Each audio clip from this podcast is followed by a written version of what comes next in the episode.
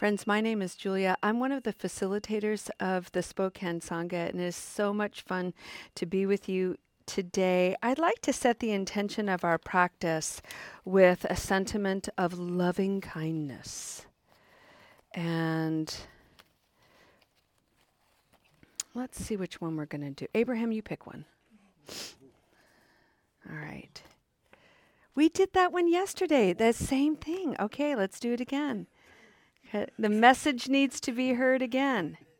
This one was painted in, and doodled by Lowe.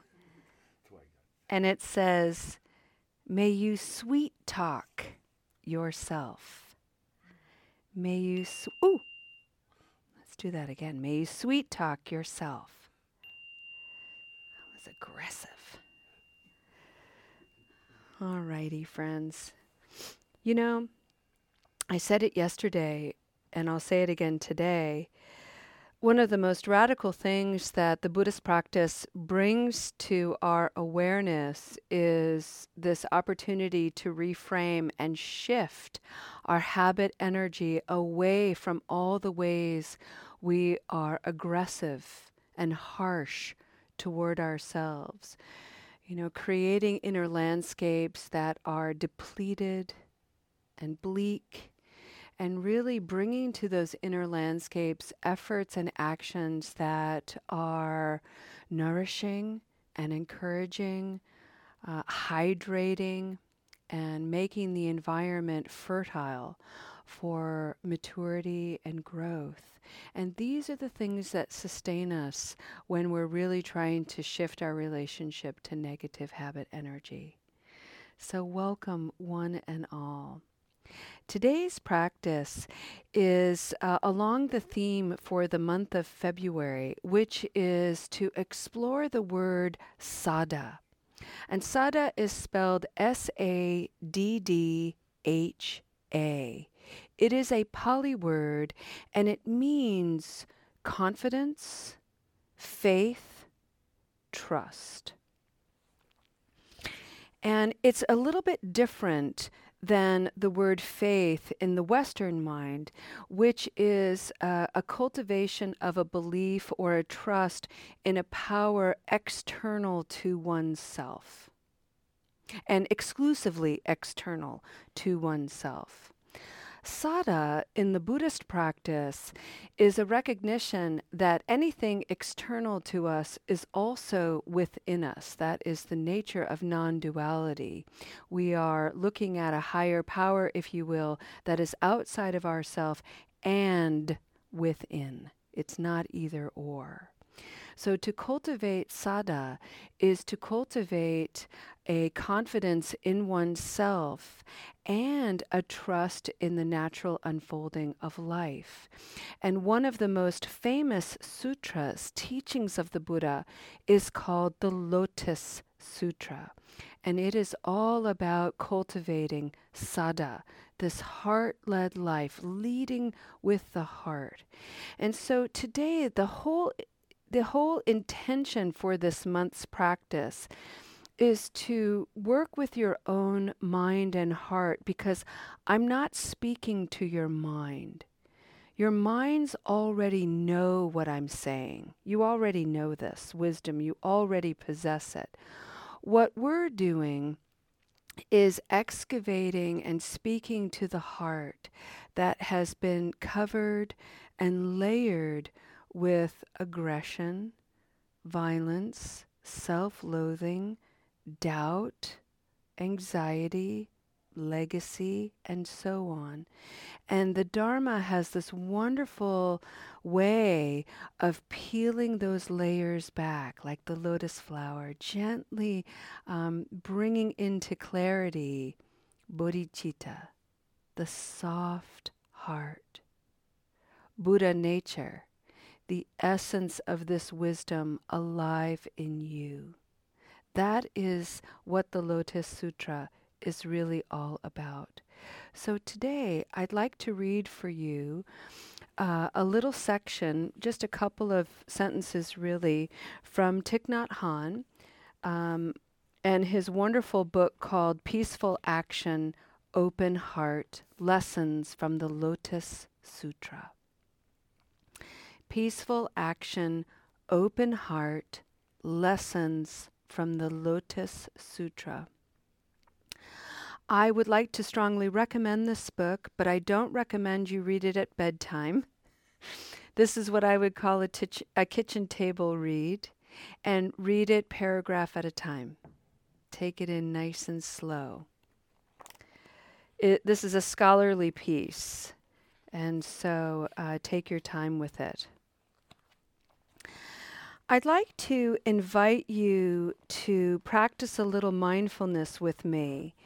And I'd like to invite us to come into the first foundation of mindfulness, which is the body, beginning at the breath. And I'd like you to put the body into a posture that feels noble and strong, enabling you to actively breathe with gentle awareness and attention. It might mean sitting tall on a cushion. If you're sitting in a chair, uh, m- invite your body to sit toward the front of the chair.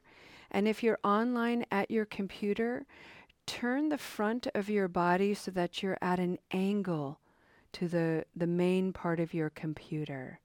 This breaks some of that electromagnetic energy so that you can have your heart, that heart space, a little less corrupted by electromagnetic energy. Breathe. Breathe deeply and slowly, arriving fully to this moment of practice.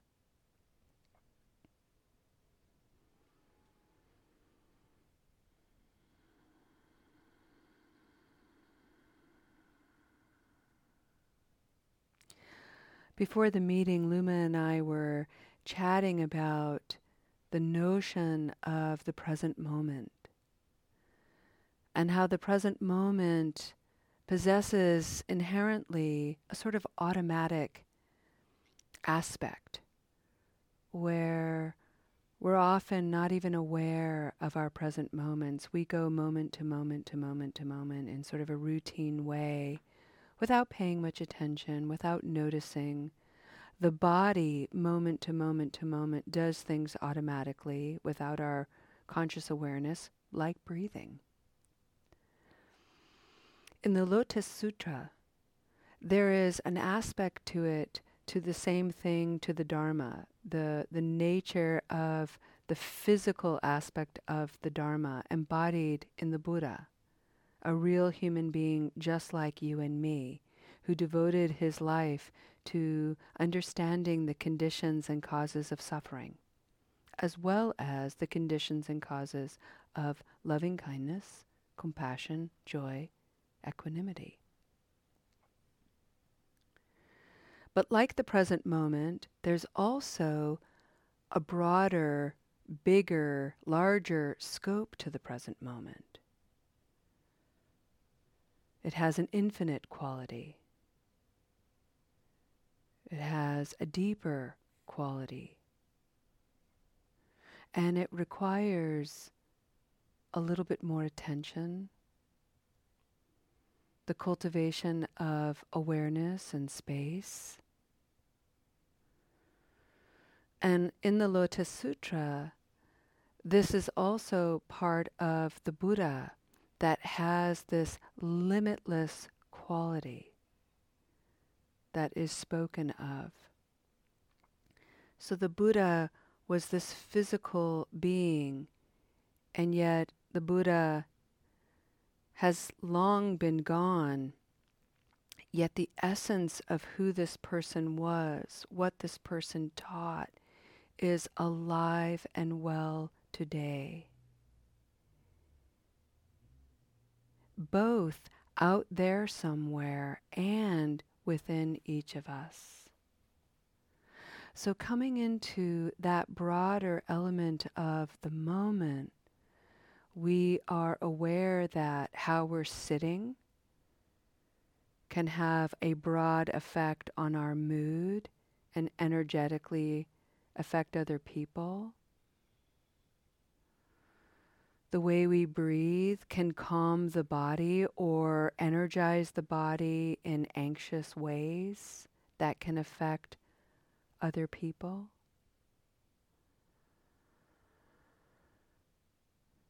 Paying attention to the conditions around you the fact that many of us have housing and food. Not many, not other people do. There are other people that do not. People in active addiction, people living on the streets, people who are incarcerated, people who are ill and in the hospital. So many things to pay attention to and to consider. And we consider them as a way of getting out of the habit energy gently and with curiosity that makes us so self centered, self focused, forgetting that there's a lot more going on than just meets the eye of the moment.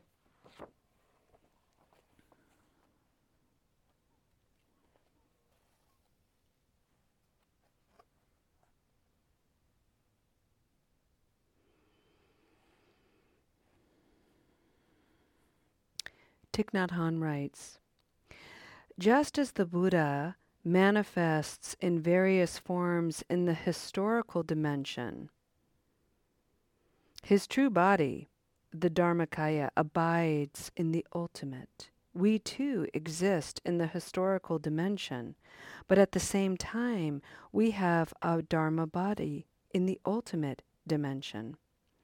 Our historical body has a beginning and an end and we experience the cycle of birth, old age, sickness, and death. But our Dharma body is indestructible.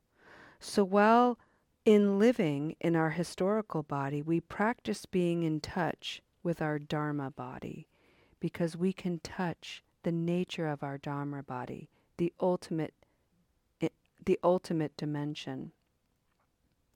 When we can touch the nature of our Dharma body, the ultimate dimension, we are no longer afraid of birth and death.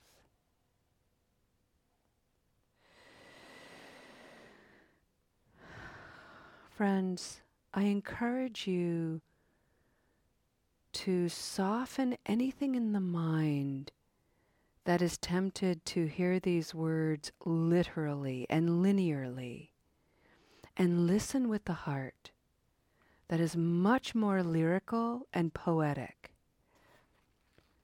So,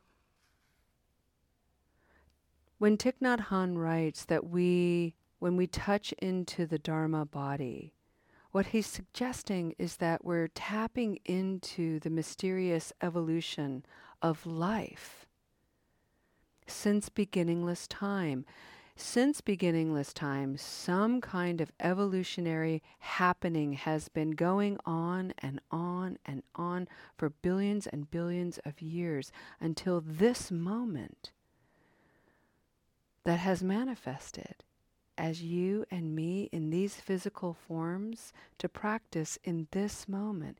It is miraculous and completely mysterious.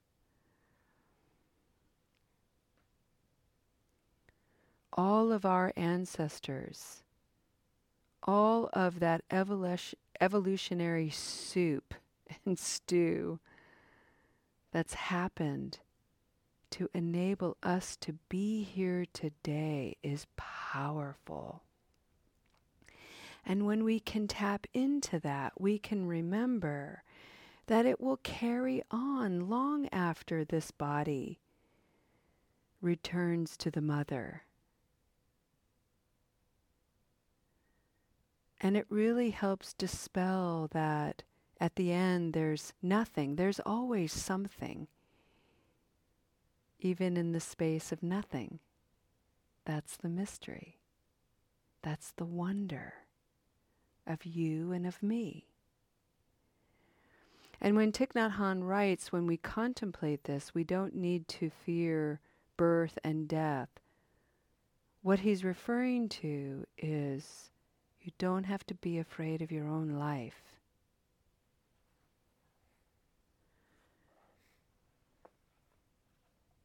You don't have to fear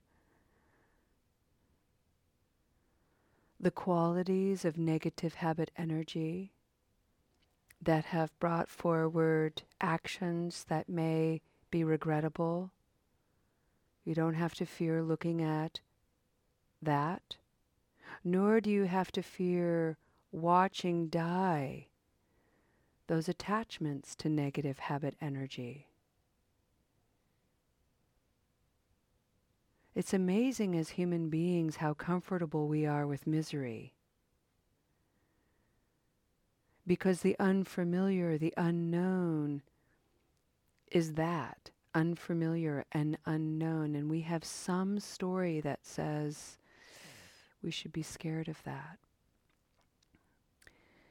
And when we practice the ultimate reality of the Dharma and the Buddha as it lives in us, the uncertainty and the unknown can become a wonder.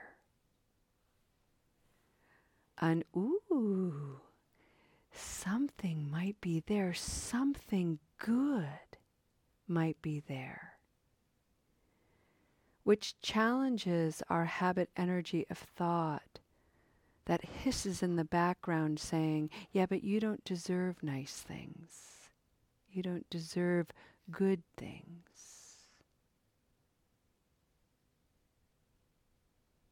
Nowhere is that written.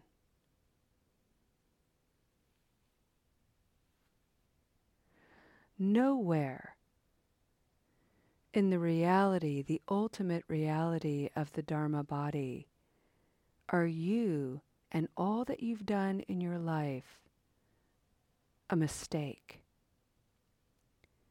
Everything about you is karma ripening for your wisdom, your growth, and your expanded capacity to love.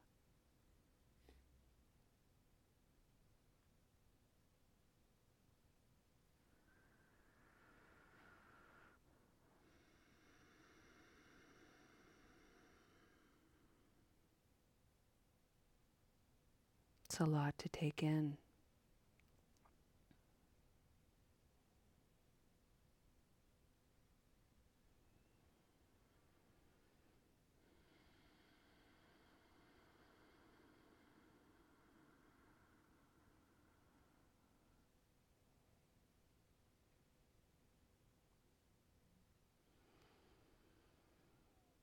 So we'll end with a very simple mantra. And I encourage you to write this down if it resonates with you, but more importantly, write down something that is arising from within you, your own inner wisdom. Take a moment to put the body in a posture in such a way that the heart is leading. So maybe roll your shoulders up a little bit and then back. And allow those shoulders to relax down and lead with the heart.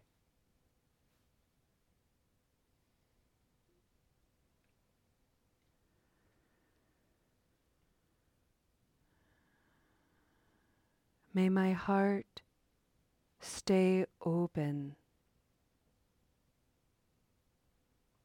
to grow in wisdom, love, and presence. May my heart remain open to grow in wisdom, love, and presence.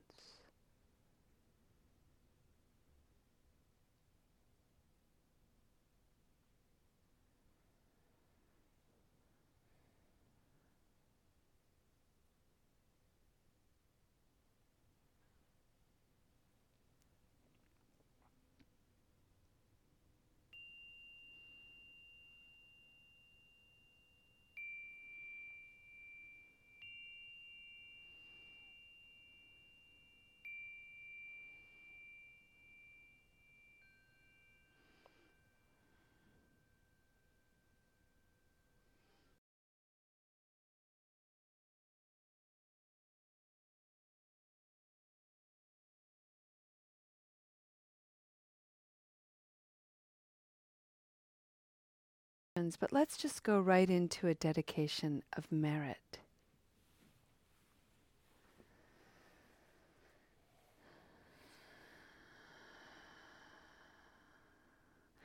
And let's let's put our hands, left hand, in this mudra, ahimsa mudra. Okay? But let's turn it the fingertips inward toward the heart. And let's engage this as sort of the the Bhumi Sparsha mudra.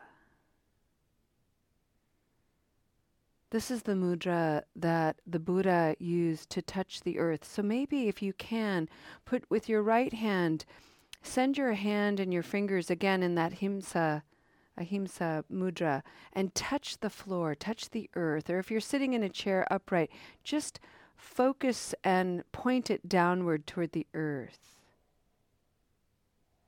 The Buddha was haunted and taunted by Mara all the days of his life. Before awakening, Mara taunted him. Who do you think you are, Prince Siddhartha? You fancy pants. What do you know? He threw all of that off, starved himself to near death, tried on all the spiritual practices of the day, and still the voice of Mara. What a loser! Siddhartha, who do you think you are? Now throwing yourself into monk's robes, wandering around, doing all these aesthetic practices, getting nowhere, blah, blah, blah.